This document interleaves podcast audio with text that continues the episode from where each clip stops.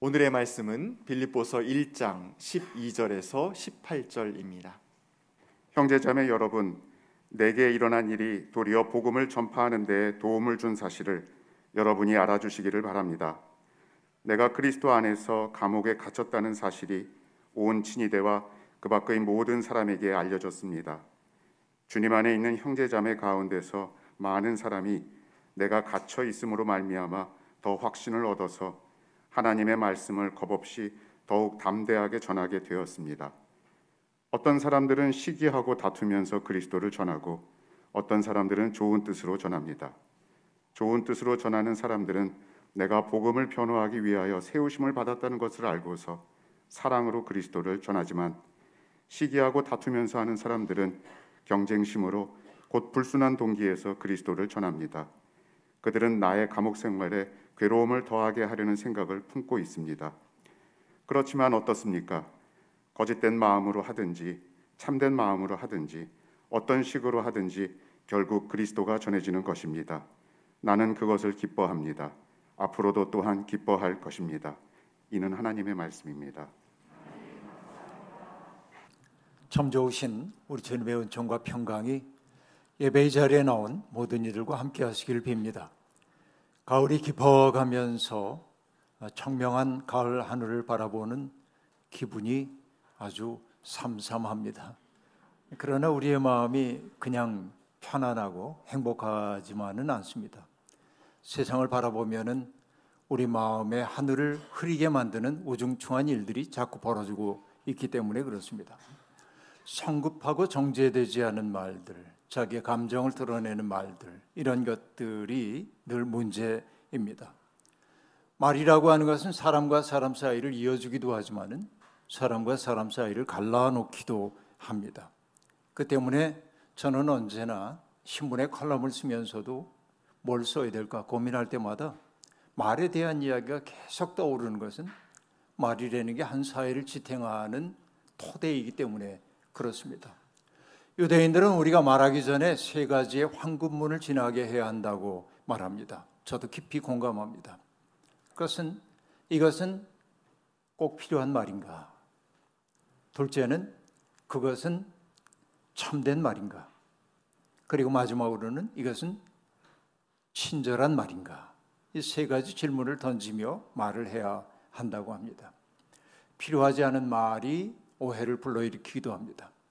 참되지 않은 말이 사람 사이에 의혹을 만들어내기도 합니다.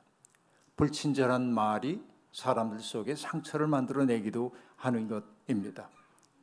교만과 자애심에서 발화되는 말들은 반드시 상대방에게 부정적 영향을 끼치도록 그렇게 되어 있습니다. 우리는 성경을 통해서 하나님께서 말씀으로 세상을 창조하셨다는 그 놀라운 진술을 듣고 또 그렇게 믿고 있습니다. 그런데 따지고 보면 하나님의 형상대로 지음을 받은 사람 또한 말로 자기가 사는 세상을 짓고 있음이 분명합니다. 내가 하는 말이 누군가에게 가서 어떤 영향을 미치고 어떤 사건을 일으키기 때문에 그렇습니다. 우리가 사용하는 말이 우리가 사는 세상을 형성하고 있다는 사실이 분명합니다. 이것은 정말로 말은 파워라고 말할 수밖에 없습니다. 야고보는 아주 작은 불이 큰 숲을 태운다고 말하면서 몸의 가장 작은 지체인 혀로 말미암아 우리가 얼마나 많은 문제를 불러일으키는지를 신자들에게 경고한 바가 있습니다. 노그라 할 것도 없이 우리의 언어 생활을 돌이켜 봐야 합니다. 나도 모르는 사이에 조롱과 냉소의 말을 뱉고 있는 것은 아닌지, 분열과 갈등과 혐오를 조장하는 말을 나도 모르게 내뱉고 있는 것은 아니지. 우리 편끼리 시원하라고 하는 말들이 누군가의 가슴 속에 그림자를 만들고 있지는 않는지 이런 말들을 우리는 섬세하게 돌이켜 보아야 합니다. 어느 날 괴테는 예배당을 둘러보다가 재단 앞에 쓰여 있는 한 구절을 보고 그 구절에 퍼뜩 놀람을 느낍니다. 그래서 그는 자기 일기장에 그날 보았던 말을 적어 놓았습니다. 라틴어인데요. lingua fundamentum sancti silenti라고 한 말입니다. 이것은 언어는 성스러운 침묵에 기초한다 라는 말이었습니다. 바로 말을 다루는 작가였던 이 괴테도 자기의 말이 침묵이라고 하는 그 강물 속에 담겨져 나오기를 소망했기에 그것을 일기에 적어 놓았을 것입니다. 따지고 보면 저도 말 가지고 살고 있는 사람인데 저도 말을 정말 조심해야겠다는 생각을 이런 구절들을 통해 하고 또 하곤 합니다. 가을이 되면 각 교단의 총회가 열립니다. 모든 교단들이 가을 총회를 하고 있습니다. 팬데믹 시대를 지나가면서 이 문명사적 위기 속에서 기독교는 어떤 비전을 제시해야 하는지에 대한 심도 깊은 논의가 이루어졌더라면 얼마나 좋겠습니까만 그런 논의는 간대가 없고 꽁 잡는 게 매라는 식의 천박한 실용주의가 정의와 그리고 공의의 원리를 압도하고 있음을 우리는 쓸쓸하게 바라보고 있습니다. 어떤 교단은 아, 부자 간에 혹은 일가 친척 간에 세습을 금지하는 법안을 만들었다가 그것을 무력화하는 조치를 추인하는 결정을 내리기도 했고요. 또 어떤 교파에서는 여성들에 대한 안수가 성경에 어긋난다는 기존의 입장을 재찬명한 그런 교단들도 있습니다. 사회는 앞서 나가고 있는데 교회는 여전히 과거의 자폐적 담론 속에 갇혀 있는 것 같아 아주 답답하기 이를 데 없습니다. 바로 이것이 이런 현실이 무엇으로 나타나고 있습니까? 교인 수의 감소로 나타나고 있습니다. 보고를 한 거의 모든 교단들이 교인 수가 급감하고 있다는 것을 통계적으로 드러내고 있습니다. 22만 명 정도가 줄었다고 하죠. 지난 한 해 동안에 어마어마한 사건들이 벌어지고 있습니다. 어떻게 보면 자업자득입니다. 스스로 설 자리를 허물고 있기 때문에 그렇다고 말할 수 있습니다.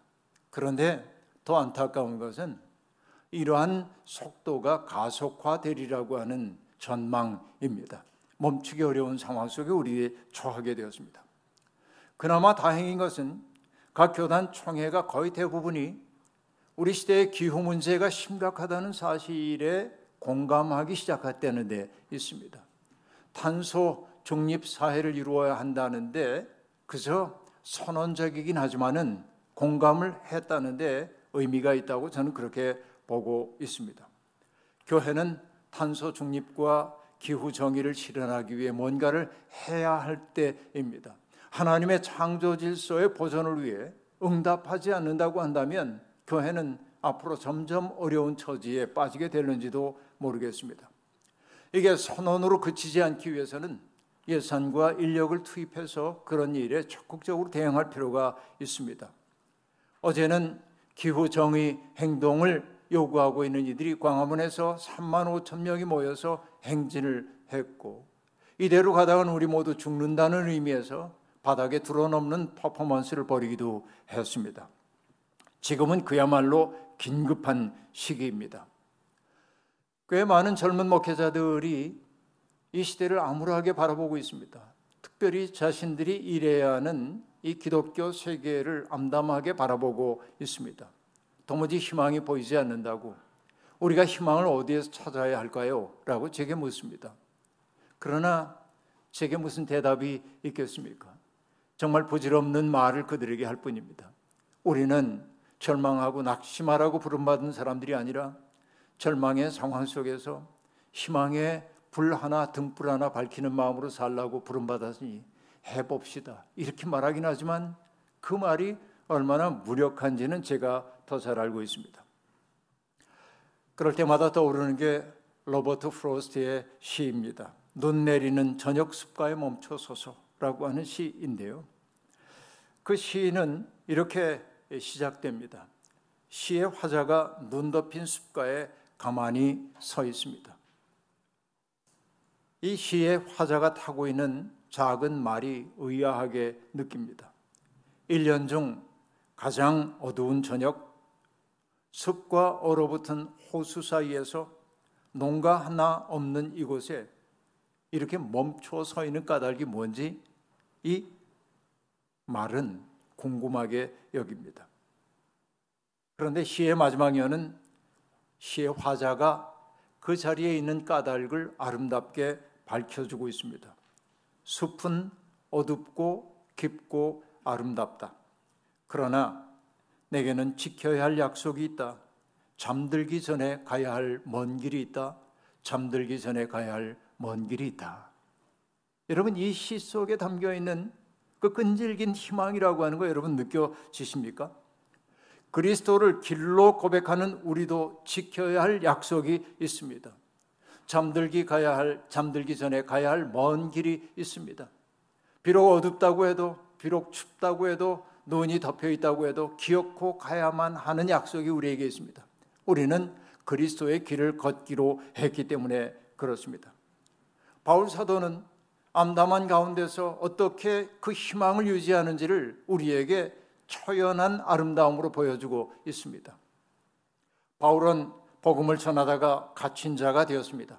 감옥에 갇혔단 말입니다. 미래를 기약하기 어려운 상황이었습니다. 바울은 내일 죽을지 모레 죽을지 모르는 급박한 위기 속에 처하여 있었습니다.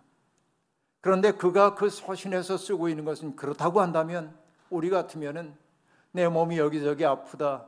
내 비전이 없다. 왜 밖에서 나를 위해 도와주지 않느냐? 원망의 말이 나올 법도 하건만 그러나 바울 사도의 서신에는 음울한 기색이 하나도 없습니다. 오히려 그의 서신에는 기쁨과 감사가 넘칩니다. 그가 정말로 보여주고 있는 것은 영적인 가벼움입니다. 영적으로 가볍다고 하는 얘기는 그가 가벼운 사람이란 말이 아니라 상쾌하게 자기의 상황을 맞닥뜨리고 있다는 얘기입니다. 그는 자기가 당한 일이 오히려 복음 전파의 진전을 이루었다고 말하고 있습니다. 어떤 의미에서 그럴까요? 생각해 보십시오.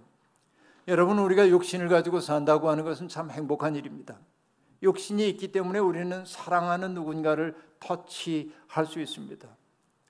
여러분, 제 손녀가 추석 때 우리 집에 오면서 엄마에게 그렇게 얘기했답니다. 영상을 통해서는 할아버지 많이 봤지만 만난 지 너무 오래됐는데 이번에 가면 할아버지 많이 만질 거야. 그러고 왔대요. 여러분 이런 거죠. 누군가를 욕심을 가지고 있다는 건 행복한 일입니다. 누군가를 타치할 수 있다는 것. 그러나 욕심을 가지고 있는 것 때문에 우리가 얼마나 고통을 겪는지 모릅니다.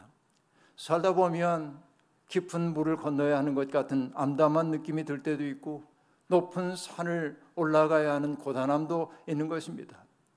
우리에게 열려 있는 길이 그늘도 많고 상쾌한 바람 부는 길일 때도 있지만은 그늘 한 점 없는 띠약변 밑을 걸어가야 하는 때도 있는 겁니다. 이게 우리의 인생입니다. 그런데 여러분 모든 사람들이 이런 정도의 차이는 있지만은 비슷한 일을 겪으며 인생을 살아가고 있는데 그런데 여러분 보면 똑같은 일을 겪어도 사람들의 반응은 저마다 다른 것을 알 수 있습니다. 어떤 사람은 자기에게 주어져 있는 그 인생을 투덜거림으로 받아들입니다. 언제나 희생자가 된 것처럼 여기며 주변에 있는 사람들을 고문하는 이들이 있습니다. 정말 투덜거리고 원망하며 사는 거예요. 자기가 마땅한 대답, 대접을 받지 못하고 있다고 말하는 겁니다.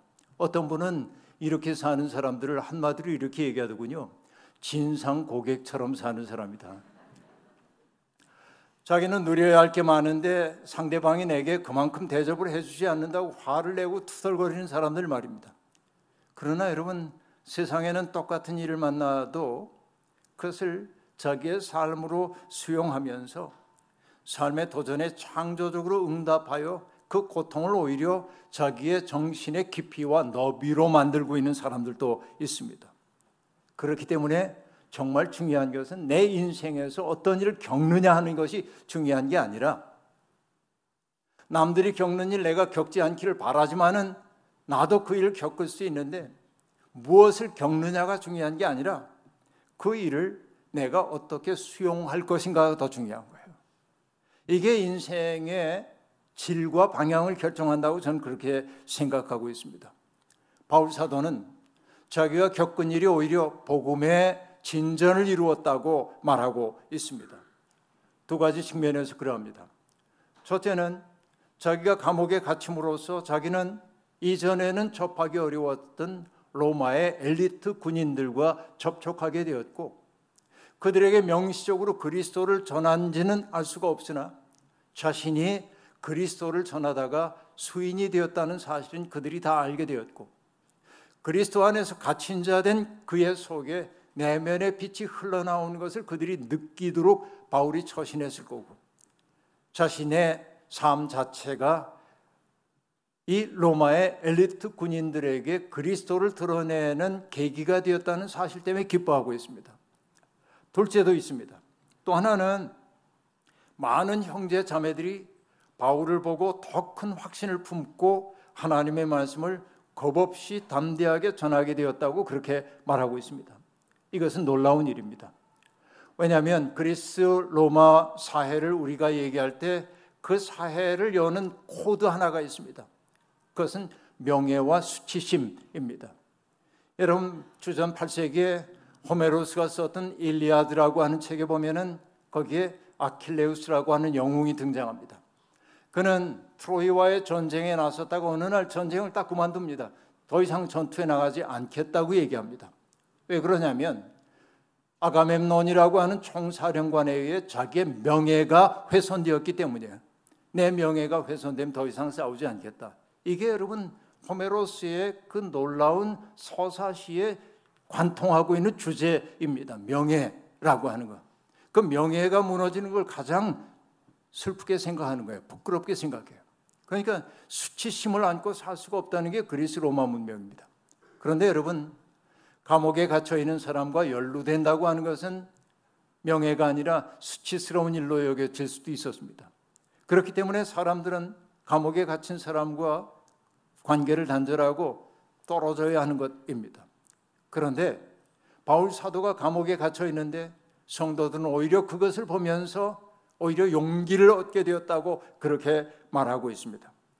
바울의 고난은 신자들을 부끄럽게 만들거나 주눅들게 만들기는커녕 오히려 그들의 가슴에 불을 질렀던 것입니다. 바울 사도가 복음을 위하여 고난받는 그 모습이 그들의 속에 영적 고향의 순간을 가져왔고 자기를 초월하게 만들었고 이것은 수치스러운 일이 아니라 영광스러운 일이라는 사실을 알기 시작했다는 겁니다. 바울은 이 사실을 지금 생각하고 있습니다. 대부분의 사람들은 여러분 안일한 일상을 즐기기 원합니다. 극적인 변화를 싫어합니다. 그러니까 여러분 하나님 나라가 도래했다고 외쳐도 사람들이 응답하지 않습니다. 그 때문에 예수 그리스도께서 말씀하셨죠. 나는 불을 던지러 이 세상에 왔다. 이 불이 이미 붙었더라고 한다면 내가 더 바랄 것이 뭐가 있겠느냐? 주님 그렇게 말씀하셨는데 바울 사도의 고난이 잠들어 있던 성들의 가슴 속에 신성한 불꽃을 불러일으킨 거예요. 그 때문에 바울 사도가 지금 하고 있는 얘기가 뭐냐면 나는 이 일 때문에 기뻐하노라 이렇게 말합니다. 그러나 여러분 모든 사람들이 다 그렇게 바울 사도의 고난에 동참했던 것은 아닙니다. 빌립보 교인들 가운데는 바울 사도가 고난 받는 것을 바라보면서 정말 마음에 불꽃이 당겨져서 열심히 그리스도를 전한 사람들도 있었지만 바울에 대한 시기심에 사로잡혀서 열심을 내는 이들도 있었습니다. 이게 참 중요합니다. 교회라고 하는 데는 참 다양한 사람들이 모여드는 것인데 여기 바울에 대한 시기심에 사로잡혔던 사람이 누구인지 바울은 명시하고 있지는 않습니다. 그러나 짐작할 수 있는 것은 뭐냐면 이들은 남들과 조화를 이루기에 적절치 않은 성격을 가지고 있던 사람들로 보입니다. 바울 사도의 영향력이 줄어들자 그들은 교회 안에서 자기들의 영향력을 확대하기 위해 경쟁적으로 복음을 전했습니다. 이건 불순한 동기에서 하는 거지요. 바울은 그걸 알아요. 그 사람들이 감옥에 갇혀 있는 나를 더 괴롭게 할 심산으로 그런다는 거 바울이 알고 있습니다. 아이러니입니다. 여러분 믿음의 보람이라고 하는 것은 무엇이겠습니까? 여러분 왜 믿음 생활을 하세요? 내가 예수를 믿고 하나님을 믿음으로 하나님의 능력으로 내가 바라는 바를 얻어내려고 신앙생활 합니까? 그것도 신앙의 중요한 요소 가운데 하나이긴 하지만은 그러나 그것은 어린아이의 믿음입니다. 정말로 믿음이 깊어진다고 하는 것은 뭐예요? 믿음을 통하여 자기 초월을 이루어야 하는 거예요. 나를 넘어서는 존재가 되는 거지요. 그런데 여러분 분명합니다. 더 큰 세계에 접촉한 사람들, 그들은 자아가 줄어들어요. 지켜야 할 자기가 줄어들기 시작한다 하는 얘기입니다. 그러나 믿는다고 자부하면서도 여전히 자기가 중심이 되지 않으면 못 견디는 이들이 있습니다. 그들은 미안하지만 아직 믿음의 세계 속에 깊이 가지 못한 사람들입니다. 이 자기에 사로잡힌 사람들은 언제나 사람들의 시선이 자기를 향하기를 원합니다. 자기가 한 일보다 더 큰 평가를 받고 싶어 합니다. 여러분, 어디에나 이런 이들은 있습니다. 바로 이런 것이 자기의라고 얘기할 수 있어요. 의로움은 좋은 것이지만 자기의라고 하는 건 문제가 아주 심각합니다. 자기의에 사로잡힌 이들이 공동체에 분란을 일으키기 때문에 그렇습니다. 자기의는 영적 성장의 걸림돌이 되고 있습니다. 자기의에 사로잡힌 사람들의 특색이 뭔지 여러분 아시죠? 언제나 자기와 남을 비교합니다. 그리고 저들보다 내가 낫다는 평가를 스스로 내리고 다른 사람들에게도 그런 평가를 받고 싶어 합니다. 남들과의 비교를 통해 자기의 가치를 입증하고 싶어 하는 사람들이 자기 의에 사로잡힌 사람이라 말할 수 있습니다. 그러나 미안하지만은 그들은 정신적으로 빈곤한 사람들입니다. 자기 속에 중심이 없기 때문에 그들은 타자를 통해 자기를 자기의 가치를 인정받으려고 하고 있는 것입니다. 그러다 보니까 그들은 언제나 만나는 모든 사람들 속에 있는 부정적인 것을 보완하려고 애를 쓰고 그 부정적인 것을 확대해 사람들에게 드러내 보여주려고 합니다. 그것을 통해 내가 제법 괜찮은 사람처럼 보이기를 원하는 거죠. 그러나 여러분 자기 의에 사로잡힌 사람은 자기만 자기를 모르고 외부의 사람들은 다 자기가 어떠한지를 안다는 사실을 그는 모릅니다. 이게 안타까운 일입니다. 그래서 자기 의가 강한 사람들을 만나고 나면 마치 구정물을 뒤집어 쓴 것처럼 불쾌한 느낌을 받는 것은 그 때문입니다. 여러분 그런 이들이 있음을 알지만은 바울 사도는 크게 개의치 않은 것 같습니다. 그들의 그런 처신을 긍정하는 것은 아니지만은 그는 현실의 다른 면을 보고 있습니다. 그의 말은 이렇습니다. 선한 뜻으로 하든 시기심에서 하든 전해지는 것이 그리스도라고 한다면 나는 오히려 기뻐합니다. 라고 말하고 있습니다. 이것은 자기를 철저히 여위인 사람만 할 수 있는 말입니다. 바울은 바울이 그렇게 말할 수 있는 까닭은 짐짓 사람들에게 근사해 보이려고 하는 말 아닙니다. 바울은 고난을 통해 자기의 실상을 아주 깊이 들여다본 사람입니다. 로마서에 나오는 그 이야기처럼 내 속에 선을 행하고자 하는 마음이 있지만은 번번이 악을 행하고 있는 자기 때문에 자기 분열 때문에 괴로워했던 사람입니다. 바울 사도는 자기 속에 있는 어둠을 봤던 사람이에요. 내 의지를 가지고 내가 나를 바꿀 수 없다는 사실을 그는 처절하게 경험했어요. 그런데 고난을 통해 그가 인정하는 건 뭐냐면 내가 나를 정화하거나 바꾸거나 구원할 수 있는 힘이 내게 없어요. 그렇기 때문에 그는 자기를 신뢰하지 않습니다. 누구를 신뢰합니까? 하나님만을 신뢰하는 거예요. 자기가 무너졌기 때문에 하나님 앞에 무릎을 꿇을 수밖에 없었던 것이죠. 여러분, 자기에 대한 신뢰가 무너질 때 하나님에 대한 절대적인 신뢰가 싹을 틔우기 시작하는 것입니다. 바울 사도가 불쾌할 수도 있는 상황 가운데서도 의연할 수 있었던 것은 모든 것이 협력하여 선을 이루게 하는 하나님에 대한 신뢰 때문이었습니다. 그래서 그가 말합니다. 그렇지만 어떻습니까? 거짓된 마음으로 하든지 참된 마음으로 하든지 어떤 식으로 하든지 결국 그리스도가 전해지는 것입니다. 저는 이 말씀 앞에 가만히 생각해 봅니다. 바울 사도의 마음에 씁쓸함조차 없었을까? 아니요. 바울의 마음속에 씁쓸함이 있었을 거라고 저는 생각해요. 사람인데. 하지만 그는 그런 마음에 사로잡히지 않습니다. 툭툭 털어낼 수 있었습니다. 마치 5, 6월, 7, 8월 장마통에 눅진해진 이불을 볕에 가 볕에다 말리는 것처럼 그는 눅진눅진해진 자기의 마음을 하나님이라고 하는 은총 앞에 내놓는 일에 익숙한 사람이기 때문에 그렇습니다. 그는 고난을 통해 훈련된 사람이었습니다. 하나님 앞에 기도하고 묵상하고 섬기고 인내하고 절제하는 일에 훈련된 사람이었고 하나님 앞에 기도한다고 하는 것은 자기의 마음을 속속들이 성찰하는 일인 동시에 자기의 마음을 있는 그대로 하나님 앞에 내놓는 것이 기도임을 그는 알았고 자기의 마음을 정직하게 하나님 앞에 내놓을 때 하나님의 정화와 치유가 시작된다는 사실을 그는 경험했기에 씁쓸함조차 하나님의 은혜 앞에 내놓았기에 그는 거기에 사로잡히지 않을 수 있었다 하는 얘기입니다. 바울은 인간의 실수를 통해서도 당신의 뜻을 이루시는 하나님의 신뢰를 깊이 섭리를 깊이 신뢰했습니다. 그 신뢰에서 솟아오르는 것이 바로 기쁨입니다. 나는 그것을 기뻐합니다. 그리고 앞으로도 그럴 것입니다. 라고 말합니다. 여러분, 행복과 기쁨 비슷한 감정이지요. 행복은 어떤 것일까요? 행복감이란 내가 바라고 소망하는 바가 내 뜻대로 이루어졌을 때 우리는 행복감을 느낍니다. 그렇죠? 뭐 맛있는 음식 먹고 가족들 혹은 친구들과 느긋한 평화를 누리는 거 아, 행복하다. 좋은 여행지에 가가지고 좋은 풍경 보면서 아, 참 행복하다. 우리 이렇게 느낍니다. 이게 행복감입니다. 여러분 아도르노라고 하는 그 사회학자는 기쁨이라고 하는 걸 이렇게, 행복을 이렇게 얘기합니다.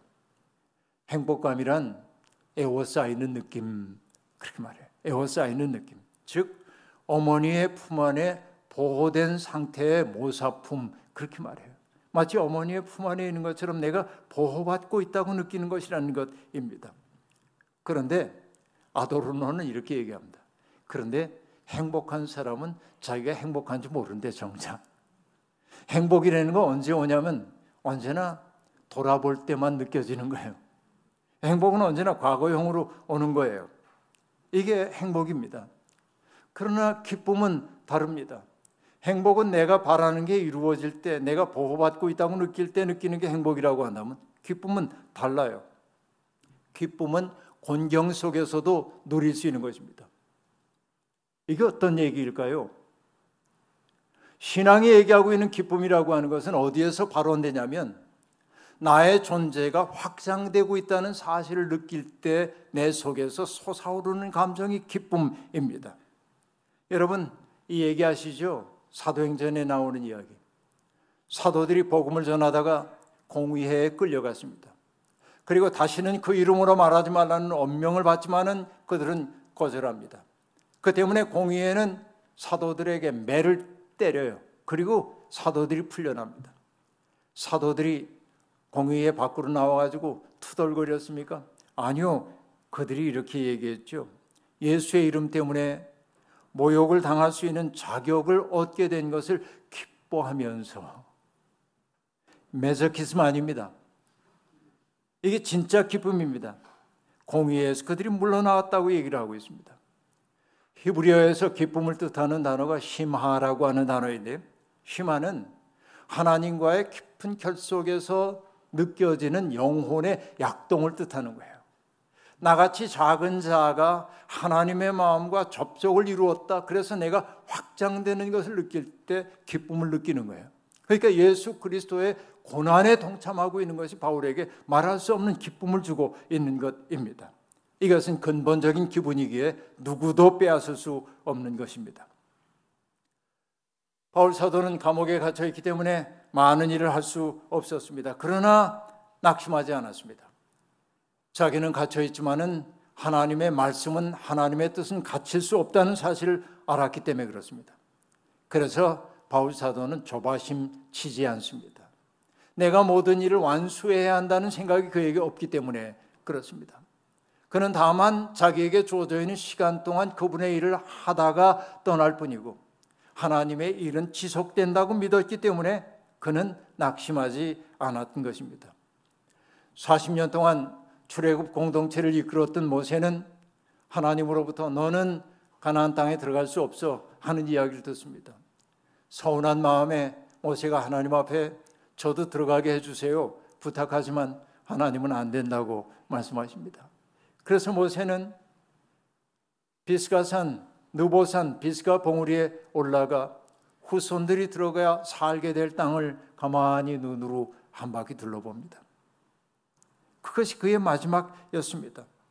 그런데 모세의 나이 그때 120살이었는데 성경은 뭐라고 얘기하냐면 그의 눈은 빛을 잃지 않았고 기력은 정정하였다라고 말합니다.